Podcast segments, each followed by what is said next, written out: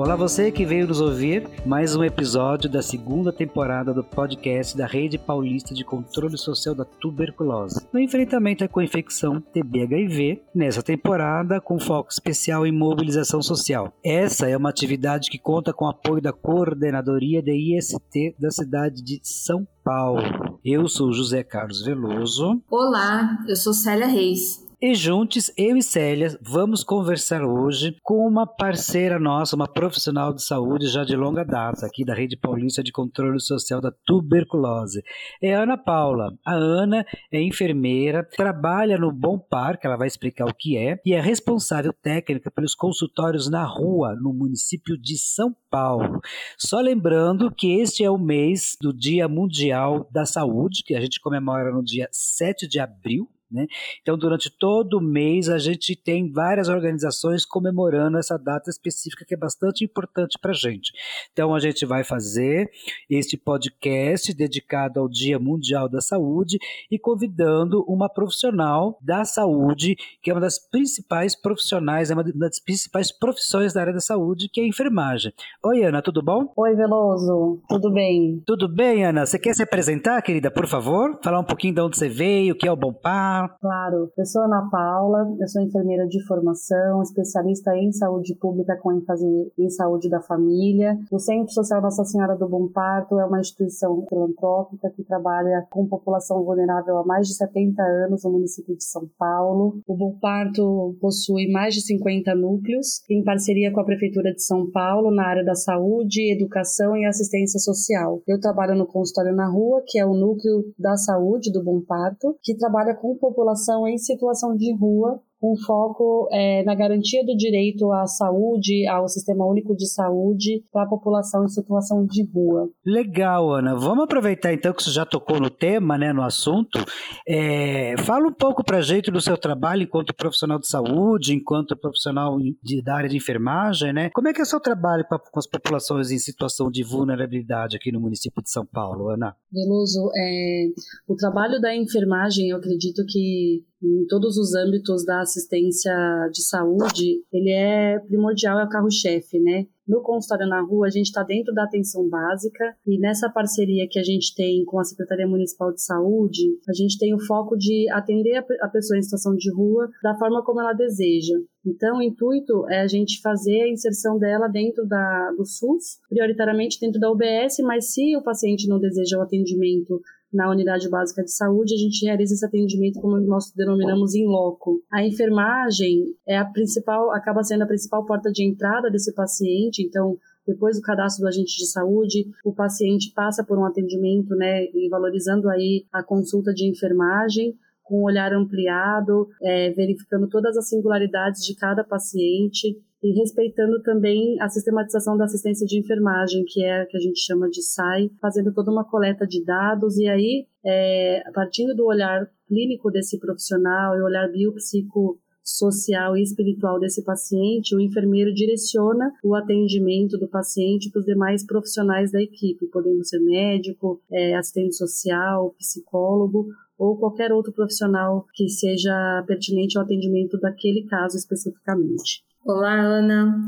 Pensando no mês que se comemora o Dia Mundial da Saúde, que é dia 7 de abril, qual a importância do trabalho desenvolvido pelo profissional de enfermagem com a população em vulnerabilidade social no acesso à saúde? Célia, é, no meu ponto de vista, a enfermagem ela tem um olhar muito profundo e muito singular no cuidado do indivíduo. Quando a gente fala de vulnerabilidade social, principalmente a população em situação de rua, é muito importante que, eh, que os profissionais tenham um olhar e, e se disparamente, né, se ressignifique nesse atendimento. Eu brinco muito que é muito importante para o atendimento na vulnerabilidade que a gente vá despido, despido de preconceitos, despido de pré-julgamentos, de ideias culturais, é, para a gente poder ir realmente limpo no atendimento e voltar rico de informações, porque o trabalho com a vulnerabilidade ele enriquece muito o profissional e a pessoa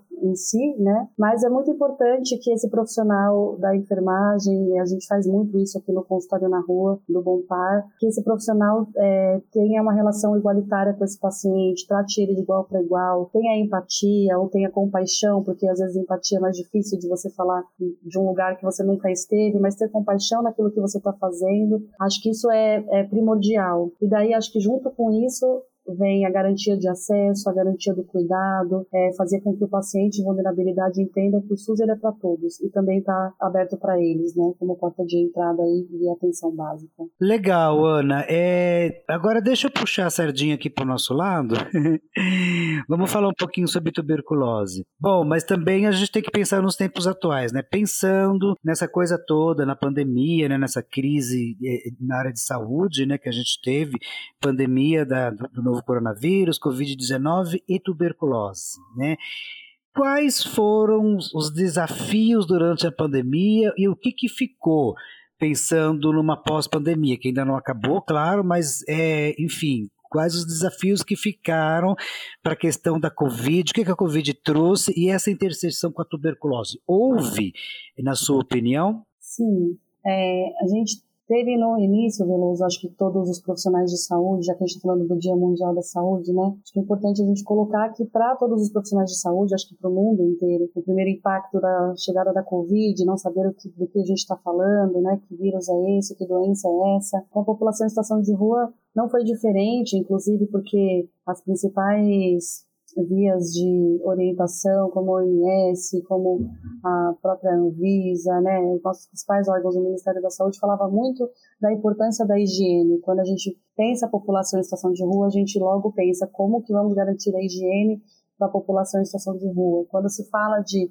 mantenha-se em casa, né, como que a gente fala manter, mantenha-se em casa para a população em situação de rua quando ela não tem casa?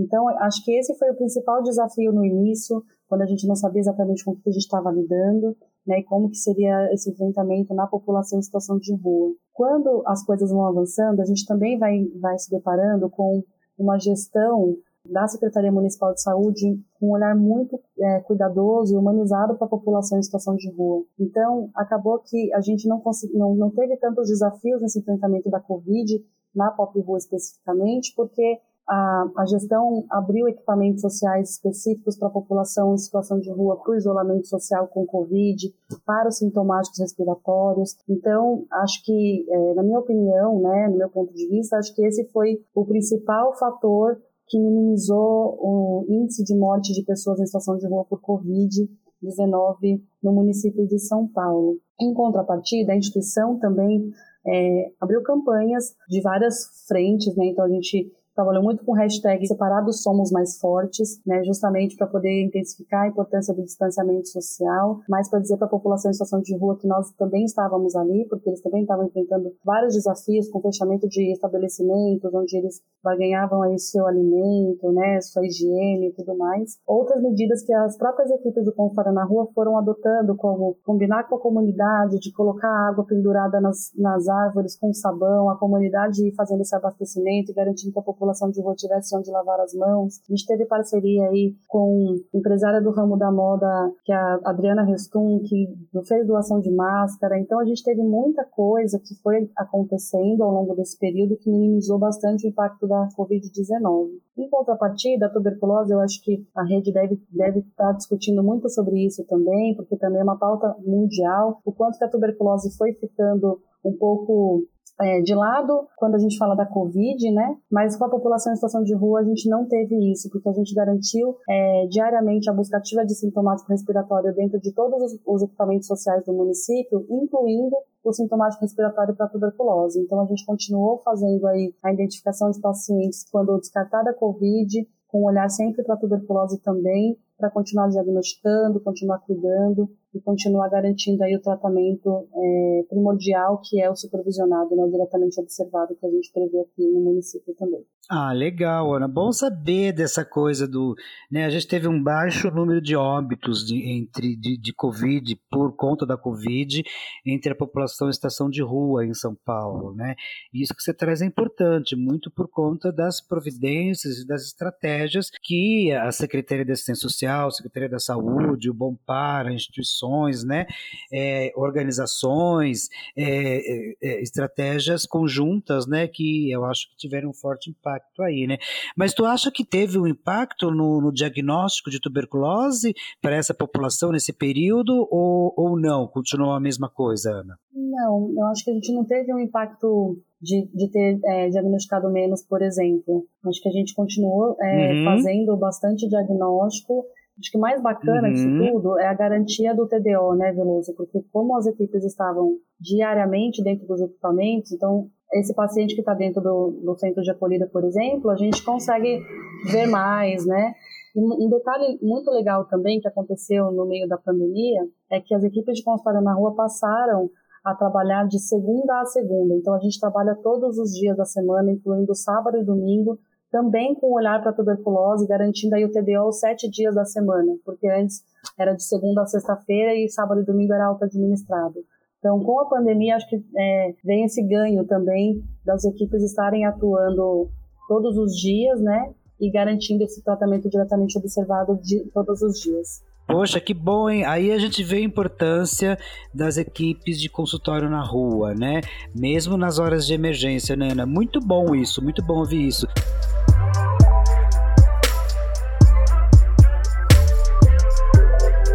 A Célia tem uma pergunta para você. Vai aí, Célia.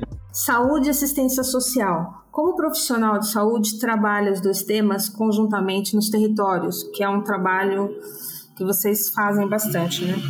Importantíssima essa pergunta, Célia. Não dá para fazer saúde sozinho quando a gente fala de população vulnerável, principalmente população em situação de rua, né? A população em situação de rua ela vem com uma gama de demandas que automaticamente envolvem aí a assistência social e a gente tem que trabalhar muito em conjunto com a assistência social. O consultório na rua trabalha muito e falando um pouquinho da enfermagem, né, puxando um pouquinho o gancho aí para minha profissão, é muito interessante e importante também aproveitar a oportunidade para falar sobre isso, porque por vezes os profissionais vêm da academia sem essa prática do trabalho compartilhado com com a rede ou mesmo com outras categorias profissionais como o serviço social.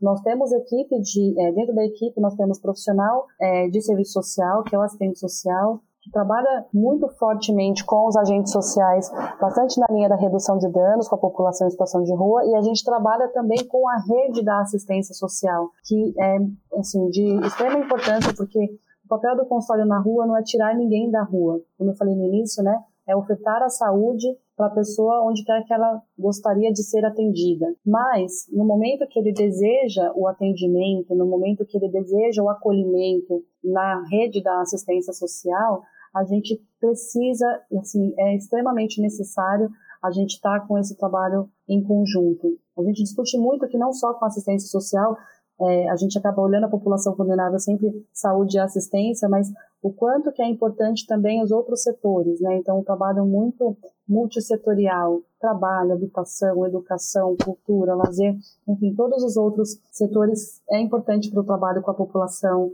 é, vulnerável, né? É verdade, Ana, verdade, né? Então, é, enfim, né, tem muito a ver, né? É, e a gente, na verdade, na saúde tem que trabalhar o tempo todo com. tem que trabalhar o tempo todo pensando em proteção social, né? Porque assim, a saúde não funciona sozinha se não tiver uma proteção social, se o indivíduo não tiver comida, se o indivíduo não tiver onde morar, enfim, não tiver acesso a outros serviços, né? Agora veja só, né? Já está chegando no, no nosso, no, aqui no final do nosso, nosso bate-papo. Tem uma pergunta para você que vai nesse sentido um pouco da proteção social e das políticas sociais e política de saúde para essa população em estação de rua. Já que a gente está falando, a gente já falou que é uma população prioritária, foi prioritária para as questões né, de prevenção da Covid, da tuberculose, enfim. E aí você já falou um pouquinho da própria questão né, da, da proteção social e que é uma população em vulnerabilidade social o tempo todo. Né? Agora, você acredita que as políticas existentes, né, elas dão conta do atual momento? Momento, para atender essa população em vulnerabilidade social aqui em São Paulo, uma vez que a gente está numa crise econômica, o aumento, né, o empobrecimento cada vez maior e cada vez mais gente morando na rua. Hoje a gente não tem mais só indivíduos, né, a gente tem famílias inteiras morando na rua. Você acredita que as políticas existentes no momento dão conta dessa demanda, Ana? É, Veloso. Acho que a gente está vivendo um momento muito delicado no Brasil inteiro, né? E, de fato, a gente, enquanto consultório na rua, temos encontrado famílias inteiras, sim, em situação de rua, pela falta de emprego, pela falta de ter a condição financeira para pagar o aluguel e garantir essa segurança aí de moradia para suas famílias e acabam vindo para a rua. Isso é uma realidade, sim, do consultório na rua. Haja vista, nós tivemos aí o último censo, né, com mais de 34 mil pessoas em situação de rua no município de São Paulo. É, eu acredito que quando a gente fala de população em situação de rua, não dá para a gente pensar um norte apenas, né? A gente tem que pensar como se fosse um leque de possibilidades para o cuidado. Então, as políticas, de modo geral, acabam entrando muito num viés de um olhar de determinada gestão, né? Então, cada gestão entra com foco e um direcionamento. Nós estamos, neste momento, com, aqui no município, com uma gestão muito preocupada com a população em situação de rua, de modo geral, com propostas é, sendo construídas e a gente espera que elas sejam efetivadas né, com, com olhar, por exemplo, na própria assistência social, de desmistificar um pouco essa coisa de existir só o centro de acolhida. A gente precisa ter porta de saída para a população em situação de rua.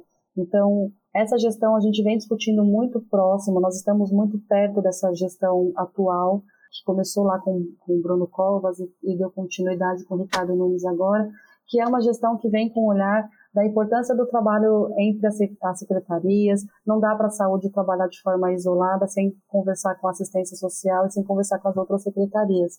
Então, eu acredito que ainda não estamos no ideal, mas estamos caminhando para algo diferente do que a gente já estava acostumado, né? Então, eu eu tô nessa perspectiva de que talvez o que a gente tem no momento não seja o, o ideal que a gente precisaria ter para a população em situação de rua, mas acredito que nós temos uma gestão de pessoas que estão muito afim, com muita vontade e com um olhar muito cuidadoso com a população em situação de rua. Eu falo isso com muita segurança, porque eu tenho participado, é totalmente apartidário, tá? mas eu tenho participado é, muito ativamente de reuniões com esses segmentos. Eu tenho visto quantas pessoas estão de fato preocupadas, diferente de outros momentos que a gente via muito a coisa da maquiagem, né? Como se não existisse a população em situação de rua. Não, ela existe, é um problema do município, agora mais do que nunca, pelo momento é, atual do país, né, com a crise econômica que nós estamos vivendo e tudo mais, mas existe uma preocupação é, verdadeira que a gente vai vendo um movimento do poder público atual pensando políticas voltadas para a população em situação de rua com olhar distinto, pensando nesse leque que eu disse, né? A gente precisa ter um leque de possibilidades. A população em situação de rua é uma população heterogênea, agora mais do que nunca, com famílias inteiras em situação de rua. E a proposta do trabalho é que a gente minimize esse tempo de rua. A gente que trabalha com população em situação de rua há tanto tempo, sabe que quanto menos tempo a pessoa fica exposta na rua, mais rápido a gente consegue apoiá-la e, incentivá-la de sair da condição da rua. Quanto mais tempo exposta, isso vai se cronificando e vai dificultando um pouco esse processo de saída. É legal, né? É importante a gente lembrar também as políticas, né? A gente está falando em política, mas o município de São Paulo tem uma política específica para a população em situação de rua, né? tem um comitê intersetorial de população em situação de rua, que tem várias secretarias, que é um comitê, se não me engano, do, da Secretaria de Direitos Humanos, né? Tem o próprio, tem a Comissão de Saúde, População e Estação de Rua, que é do Conselho Municipal de Saúde, ou seja, a, e tem o próprio movimento, né, Movimento de População e Estação de Rua de São Paulo, que é bastante forte, bastante, né, proativo, né, enfim, é, até por conta do número de pessoas que a gente tem na rua no município de São Paulo, né, é, que é muito mais que em qualquer outra cidade do país. Então, na verdade, é, você traz para a gente, eu acho que a, a, o, e o próprio envolvimento dos profissionais de saúde que trabalham, não só de saúde, como de assistência social, que trabalham com, com essa população específica, né, um comprometimento desses profissionais. Né? É, então, isso é, é, é, importantíssimo, né, Ana? Exato, Veloso. Inclusive, assim, o consultório na rua nasce desse movimento de, né, de luta da própria população em situação de rua nós já estamos com é, estabelece, é, estabelecendo em nível local, né, também esses espaços uhum. de pop rua, de discussão da população em situação de rua localmente também. Quantos consultórios a gente tem no município de São Paulo, Ana? São 25 equipes de consultório na rua sendo administradas pelo Centro Social Nossa Senhora do Bom Parto e tem mais uma equipe que está no contrato de gestão de uma outra parceira, são 26 no total. Ah, legal. Bastante, hein? Quer dizer, bastante, mas nunca é o bastante para é, fazer uma demanda, né? Para atender aquela demanda imediata. A gente sabe que existem as políticas, sabe que existem os serviços, os profissionais, as profissionais, né? Mas é, é, às vezes, às vezes a coisa emperra no meio do caminho, às vezes não consegue na hora. Enfim, é política, é assim. A gente está falando de uma cidade com 13 milhões de habitantes, isso que você falou que tem né, no último censo aí 34 mil pessoas em situação de rua, né? Então a gente está falando de um, de, um, de um cenário bastante conturbador, né, Ana? É verdade, Veloso. Muito conturbador. Mas a gente precisa mesmo pensar que nós não estamos no município inteiro, né? Nós estamos nas seis coordenadorias regionais de saúde, uhum. mas ainda há territórios que não têm é, cobertura do consultório na rua, por exemplo, e que tem muita população em situação de rua que o censo demonstrou. Exatamente, que é importantíssimo, então, aumentar essas equipes pelo município de São Paulo, né? Até porque é, é, os locais onde, né, é, é, é, onde fica a população em situação de rua, antigamente era muito em torno da região central, né? Isso foi se expandindo com o tempo, né? Então é legal também a gente é, fazer o nosso advocacy, o nosso pedido, né, a nossa articulação junto à gestão municipal para aumentar essas equipes, né, porque é importantíssima essa equipe para a saúde da população em estação de rua. Né. É, a gente já está caminhando para o final. Célia, você tem mais alguma consideração, mais alguma pergunta, querida? Bom, temos como tema né, do Dia Mundial da Saúde, nosso planeta, nossa saúde. E sabemos que há grandes desafios né, eh, nesse novo normal. E eu sei que da eficácia das ações e empenho de vocês, então eu queria agradecer a disponibilidade também de estar participando das nossas atividades, né? E parabéns! É um belíssimo trabalho. Sucesso! Então, Ana, querida, nós conversamos aqui hoje com a Ana. Ana, você quer deixar um recado final aqui para os nossos e nossas ouvintes? Veloso, Célia, eu gostaria muito de agradecê-los pelo convite. Foi um prazer estar aqui com vocês, é, falando dessa pauta tão importante do Dia Mundial da Saúde e também falando da população vulnerável que a gente tanto preza com muito amor e carinho e cuidado aí na enfermagem e no dia a dia do consultório na rua. Muito obrigada. Muito obrigado a você, Ana, por essa parceria que a gente já leva já tem alguns anos. Obrigado mesmo, viu? É, bem, lembrando que esse é uma, essa é uma atividade né, é, que tem o apoio da é, Coordenadoria Municipal de IST-HIV da cidade de São Paulo. Esse é o projeto Ações Colaborativas no Enfrentamento à Coinfecção TB-HIV mobilização social. A gente grava um podcast por mês e uma live por mês. Então fiquem atentos, fiquem atentos nas nossas redes sociais. Arroba Rede Paulista TBSP. Nós estamos lá na nossa página do Facebook e também temos uh, o nosso canal no YouTube com as nossas lives e os nossos podcasts gravados. Fiquem atentas, fiquem atentas e até a próxima conversa. Obrigado e até lá.